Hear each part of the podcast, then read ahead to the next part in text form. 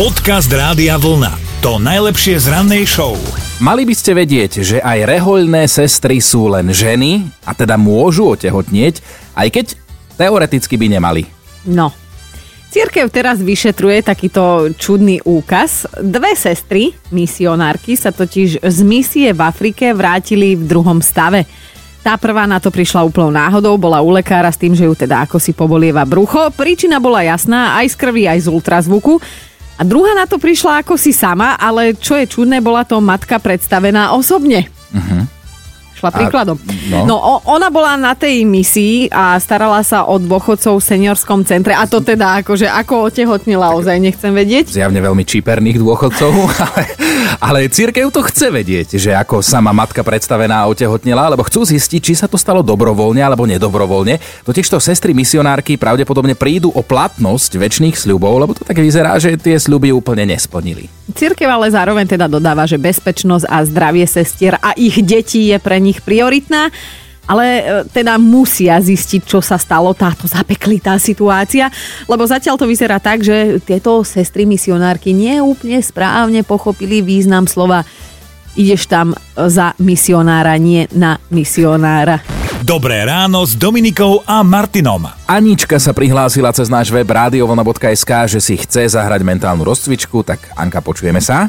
Áno, Ahoj, ahoj, tak čo si pripravená absolvovať mentálnu rozcvičku? e, ahoj. Ahoj. Som, No, som si, v aute. no ale to hádam, nevadí, si nám tu vyskočila vo formulári, dokonca dnes si sa prihlásila ešte veľmi skoro ráno, tak ideme na to? No, môžeme. No dobre, napriek počiatočným zmetkom máš ešte stále šancu vybrať si moju alebo Martinovú nápovedu. E, tvoju, Dominika. Dobre, tak počúvaj. Končatiny za rovno hlavy. No, Ako? áno, končatiny za rovno hlavy je nápoveda k nejakej slovenskej alebo českej pesničke k jej názvu a musím ju pochváliť tentokrát, že to dobre dala to Dominika. Nemám za čo. Že tebe to tam furt pípa, hovorí, že si v aute ty cúvaš v nákladiaku celý čas, alebo... Ale nie do škôlky, idem s malým do roboty. S nákladiakom. nákladiaku má Nie, dozadu. S autom, osobne. No dobre, takže, takže... Zarovno hlavy. No, Fú, Mm. nemám ani šajnu, neviem. nevyhlásime ťa dnes veru za mentálne rozcvičenú. Nie. Tak skúsime na budúce. Nevadí. Tak pekný Aha. deň. Ahoj. Ahoj. Podcast Rádia Vlna. To najlepšie z rannej show. Šteklenie. Síce spôsobuje smiech, ale zvyčajne to nie je o tom, že sa ten šteklený človek naozaj baví. Podľa vedcov dokonca šteklenie môže dieťaťu ublížiť. Aj sa tak Vy ste tak stalo. robili bratovi zle, či tebe tak robili zle? Čo my sme Bráchovi? si všetci takto a dokonca sme podstupovali takú štekliacu súťaž a víťaz sa počúral. No, a, a presne o tom to je, lebo okrem toho, že ten človek, ktorý je šteklený, si teda aj podľa vedcov môže cvrknúť, tak môže mať v konečnom dôsledku dokonca problémy v dospelosti. Vraj hrozí, že to dieťa bude mať dosť vážne komunikačné problémy. No, vidíš na mne. No a prieskum, ktorý teda veci robili, to pomenoval všetko úplne jasne. Len 32% ľudí tvrdilo, že im šteklenie robilo radosť. Ďalších 32% sa vyjadrilo, že im to nerobilo nič, ale že vôbec nič. No a až 36% ľudí v detstve nenávidelo, keď ich niekto pošteklil. Ale všetci, ktorí máme súrodencov, tak sme sa buď šteklili, snažili sme sa uštekliť na smrť, alebo sme si robili niečo iné, čo zaručene zaberalo, aby sme si urobili zle. Ja si spomínam tiež, mám brata o 4 roky mladšieho a on, keď sme boli mali a on spal, tak ja som zobral štetec a po tvári som mu chodil tými štetinami akože hmyz a on bol strašne smiešný, keď sa tak začal oháňať rukami, vieš. Mal pocit, že po ňom chodia muchy. No ale ty si mal ešte jednu habaďuru, čo si mu robil. Priznaj Dobre, sa ty. Ešte som robil to zase, keď bol tiež malý, že ja som si ľahol napríklad na gauč, tričko alebo sveter som si vyhrnul tak cez hlavu, že to vyzeralo, že nemám hlavu a Aha. zakryl som sa dekou. Takže on keď prišiel, odokryl ma, tak sa zľakol, lebo videl, ako som tam bez hlavo ležal. tak deti, no. Ježiš, ty si čistý horor. No a dnes teda budeme chcieť vedieť od vás, že čo zaručenie zaberalo na vášho súrodenca, že ako ste mu robili zle vy, alebo naopak on vám.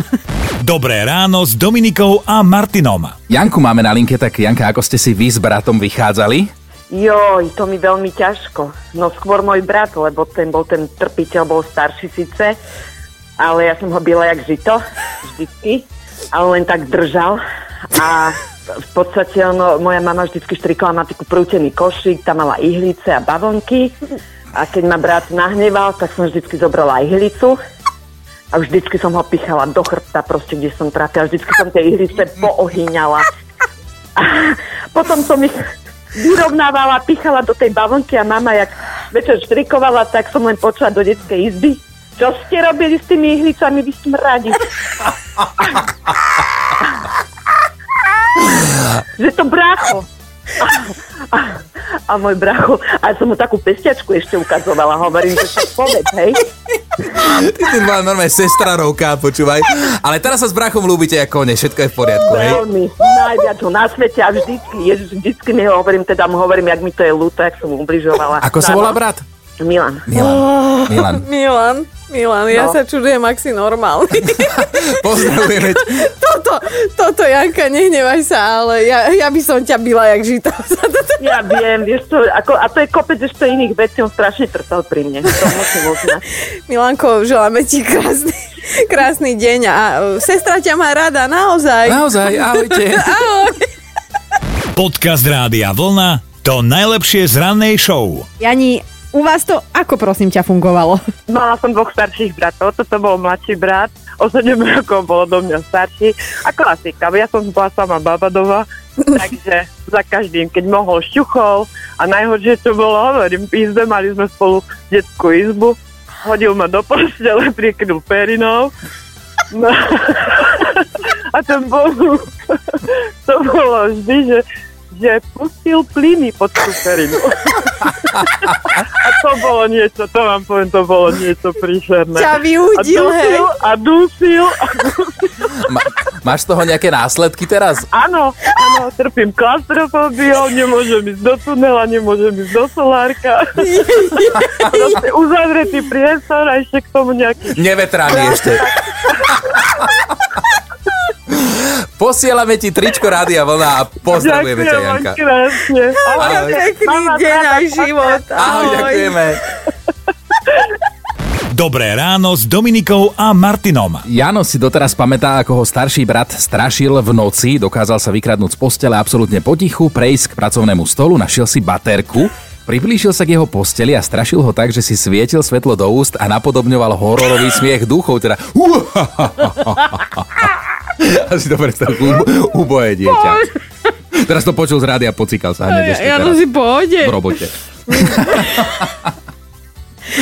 Milka, tá nám napísala tiež krásny príbeh, že od svojej staršej sestry stále počúvala, že je adoptovaná. Ja som hovoril brachovi, že je zo zoologickej, vidíš, to si pripomenula. No ale Milka takto večer uh, vždy bola v izbe a sestra si ju zavolala s vážnou tvárou, že aby si sadla, sadla vedľa nej a s úplnou vážnosťou jej začala vykladať, že mala by si niečo vedieť a rozpovedala aj príbeh o tom, ako ju išli vyzdvihnúť do detského domova a ako pôvodne chceli úplne iné dieťa, ale že teda nakoniec ich v domove ukecali, že Milka je fajn a že ak si ju nezoberú oni, tak bude v tom detskom domove hniť až do dôchodku. Keď išla s plačom za mamou, tak mama ju uistila, že to takto nebolo, ale sestra ju potom ešte pošepkala, že myslíš, že by sa ti priznali? Deti vedia byť strašne kruté. Aj toto počúvaj, Fero napísal, že on sestre hovoril, že vyzerá ako krokodíl. Neviem, či mala dva rady zubov. Dokonca sa v škole chválil, že doma chovajú krokodíla a ukazoval sestrinu fotku spolužiakom. Počúvajte Dobré ráno s Dominikou a Martinom každý pracovný deň už od 5. Radio